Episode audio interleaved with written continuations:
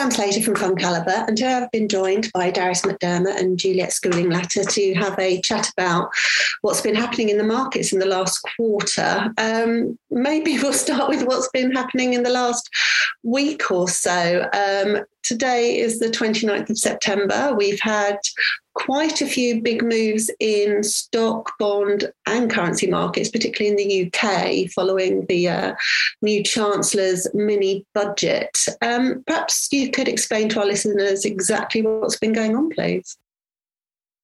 Yes, well, we live in interesting times, don't we? Um, so sterling's been weak for some time now, partly due to the strength of the dollar and partly due to the uncertainty over the UK economy. We have quite high inflation, which has caused the Bank of England to raise interest rates to combat it. On the other hand, we have a new government which is attempting to stimulate the economy with a raft of new measures announced. Tax, tax cuts are designed to boost growth. Um, the main issue with these new measures is that the government's got to borrow more, and hence the UK's debt increases um, and stimulating the economy is likely to fuel inflation. Uh, so sterling assets look less attractive, hence the pound falls further. And as the currency weakens, so we import more inflation, and round and round we go. Uh, the, the proposal to cap energy costs for businesses and households seems like a sensible one. Uh, because of the uncertainty about uh, how high energy bills could rise. Uh, but you know that has to be paid for as well, and markets are now concerned about how the government will pay for this, given that we're already at quite a high level of debt uh, post COVID. Yeah, I mean it's when we talk about the market, I think most people think about the stock market, and you know that's perfectly reasonable. But there's another market out there. It's called the bond market. Uh, and that's government bonds, companies bonds, and wow, did the bond market hate the mini budget? Uh, it's caused. So we talked about sterling. The other major factor is the ability of governments to borrow. And Jules has just talked about that borrowing to fund all, all these promises made in the mini budget. and that's done via the gilt market. Gilt is the UK government bonds. And I'm going to be approximating here, but the gilt market moved approximately one full percent on yield in one day.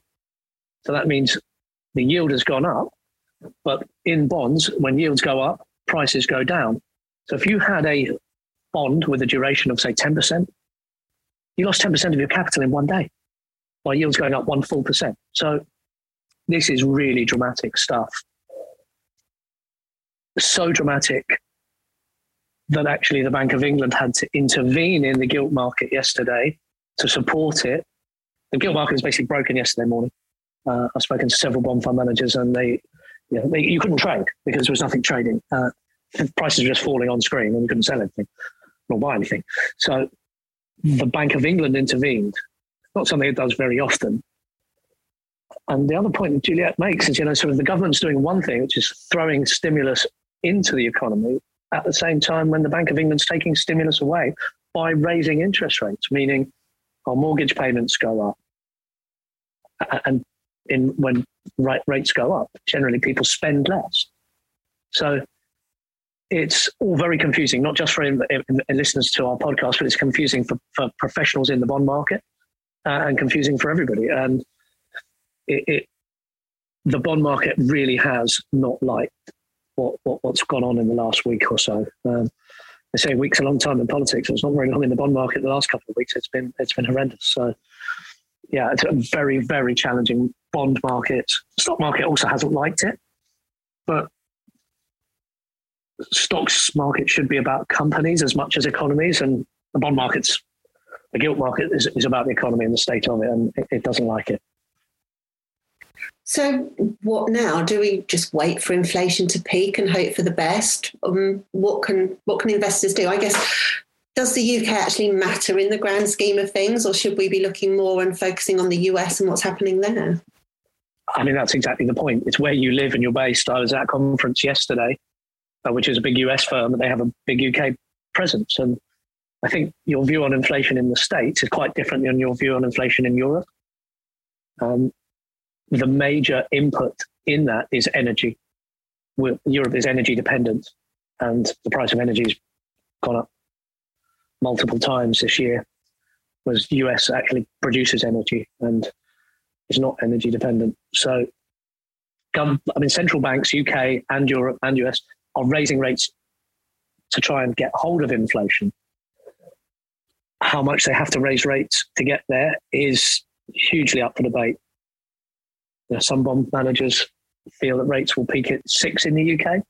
We're only at two and a quarter today. That's another tripling. And I know lots of people are on fixed rate mortgages and fair play if you are, but even those will eventually run out. And we've just got used to cheap debt as a society, particularly individuals who are borrowing for 1% last year. And now you now you're probably looking at four. And maybe in six months you might be looking at six. So it's a hugely different environment for the consumer, for households. Um, and where does it end? What what one doesn't know. But I'm always minded to think about why we invest, how long we're looking to invest for. And if you've still got a, a decent time horizon, I don't think now's the time to panic. I think when we've talked about fixed income and bond investing on this podcast before, well, UK governments, you know, you, you, why would you buy a gilt that was yielding half a percent? Well, now you can buy the 10 year gilt that's yielding four and a half percent or thereabouts. Actually, I'm getting paid. And now corporate bonds are yielding 6%. So it definitely has brought fixed income back into our view of interest. Even though rates are going up and bonds go down, some of that is already priced into the market. The market's pricing in 6% in the UK interest rate. So, yeah, it's definitely bond market. Bonds are more attractive to us. And I think you know, should start to come onto people's radars, particularly if they want income. Yeah, I mean, I think, I think, you know, it, it, yeah, you're right. You know, the US and the UK are in very different positions at the moment. You know, I mean, I think inflation in the US is sort of rolling over. Um, my understanding is that the labour market is not so tight there. Um, and whereas in the UK here, as we've said, you know, we've got this sort of the Bank of England fighting to sort of keep a lid on inflation. Um, and you know, as well in, in in the US, they've got a strong dollar, whereas as we've said, we've got weak sterling, which imports inflation, and no signs, I think, of our tight labor market changing. So, you know, the danger is that wage inflation here becomes entrenched. Um, and you know that that means the, the, the UK's economic picture isn't isn't great. But that being said, the FTSE 100 has actually been relatively resilient because about 80% of the earnings generated by FTSE 100 companies come from overseas. Um, so they become more valuable as sterling declines. Um, and you'll see the difference between the FTSE 100 and the FTSE 250, which ge- generates only 40%, uh, which generates sort of 40% of its earnings domestically. So that's kind of um, been hurt a bit more. Um, so, uh, you know, at, at, the moment, you know, the US economy looks much better, but, you know, the UK is really quite unloved. Um, and you know, I wonder if we're going to start to see some M and A coming through in the UK, which could boost markets because with the stock market being relatively unloved and sterling being cheap, um, that's a possibility. So, picking up on two things that you both mentioned there, one was sort of a view on government bonds at the moment. In the last quarter, the US high yield bond sector actually did best out of all bond funds and was in positive territory. What's your view on perhaps high yield? And I'm quite surprised that they did well given concerns over over recessions. Does that basically mean that we don't think the US will go into recession?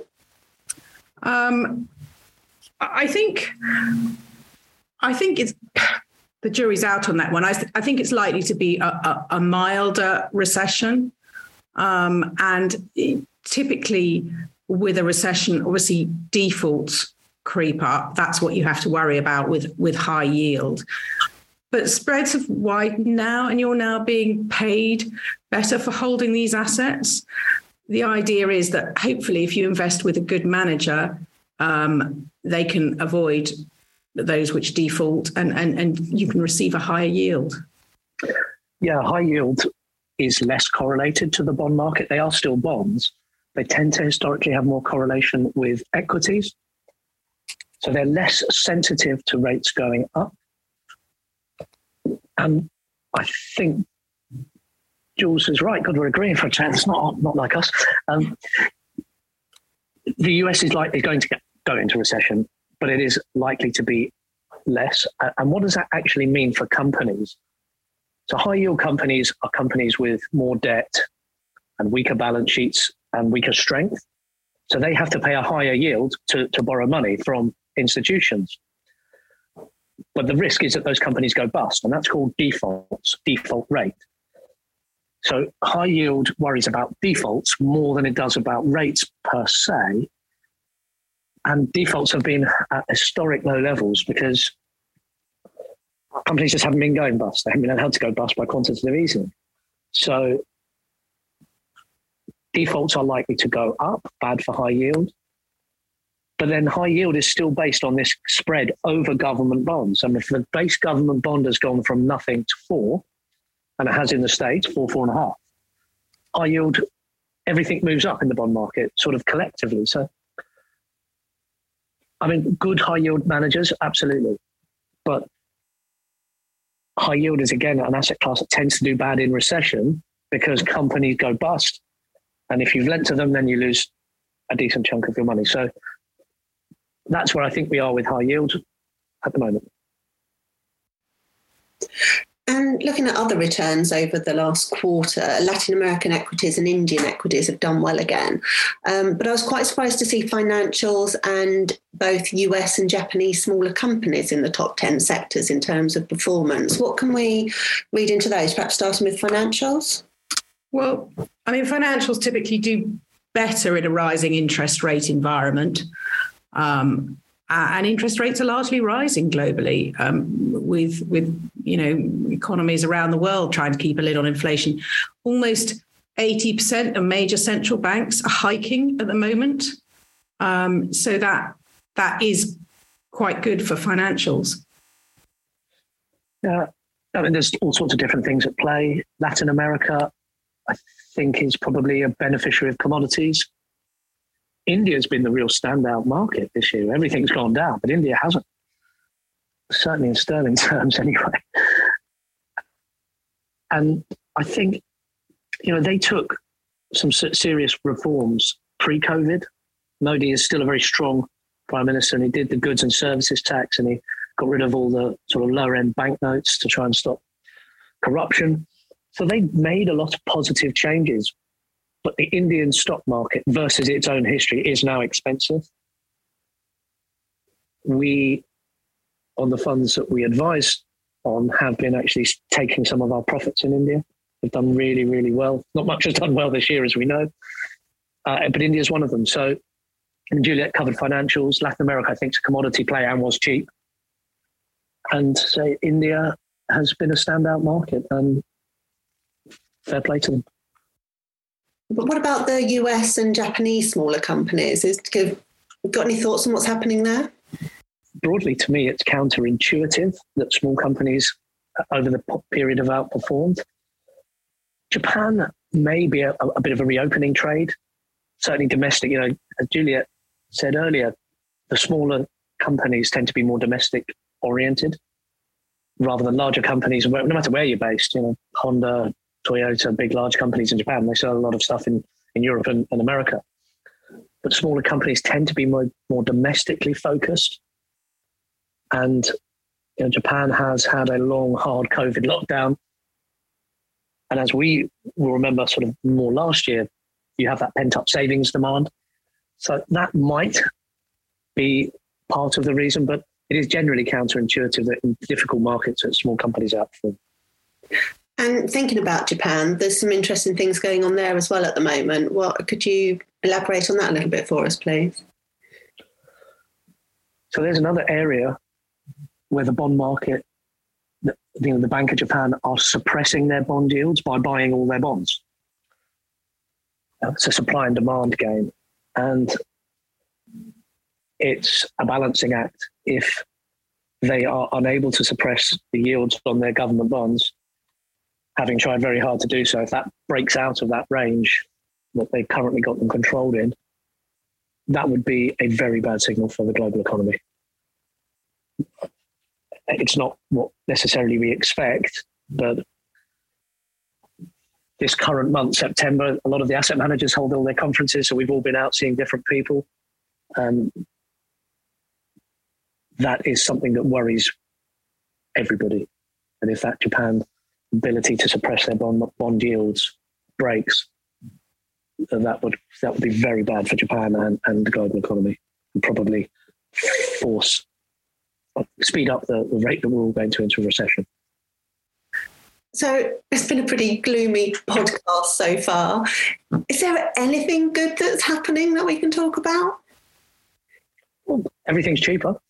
um, you know, US at the start of the year it was on 22 times PE forward earnings. It's now on 17 times. It's still not cheap, but it's cheaper. I think talking to bond and equity managers in the last couple of days, they're seeing more opportunities because yields are higher. That's more exciting for bond managers. The intraday movement in bond markets has been so severe in the last two weeks. There's been money making opportunities. The other thing to say about global equities is because the pound has been so weak, global equities have fallen less in sterling terms than they have in dollar terms. And we might see a big pickup in mergers and acquisitions, M&A in the UK because our assets have got 30% cheaper this year because of the currency. So it's not all doom and gloom. And actually, markets are already down. Stock markets and bond markets have had a terrible year. So maybe we're re- looking at lows rather than you know doom and gloom to come because it's already been a tough year. So that would be the positive spin that one might be able to present. Yeah, it, it's hard, isn't it? I mean, things things do look pretty gloomy right now. Uh, you know, it's it, it's pretty depressing um, when you look at the news generally, and when you're trying to find um, places to invest. Uh, you know, I'm generally seen as as the positive one on the team, uh, and even I'm a little bit, you know, uh, down in the dumps about things now. But actually, you know, as Darius says, that's that's the time. That's probably the time to be be brave and invest because actually if everybody's nervous um, then you know there's probably a lot in the price already i think with a lot of investments um, so you know I, I, always say it it's really boring but i'll repeat it again is drip feeding money in when markets are going down is you know will will pay dividends in the long run uh, and as darius says you know corporate corporate bonds are looking more interesting now um, spreads have widened, um, and I think I saw a global corporate bond manager recently. Um, you know, he was saying that you know you're getting paid five percent now, um, and we're talking sort of investment grade corporate bonds. So, uh, you know that that's something to look at. Yeah, I think um, Richard Woolnough, who runs the M&G Corporate Bond Fund and the M&G Optimal Income Fund, he said we've gone from TINA to TIA, which is uh, there is no alternative to equities, to there is an alternative now because he was saying there's these um, opportunities in bonds, and actually, if you're if you've got a multi-asset portfolio, bonds are now back and can start doing their job again, which they haven't been able to do for a number of years.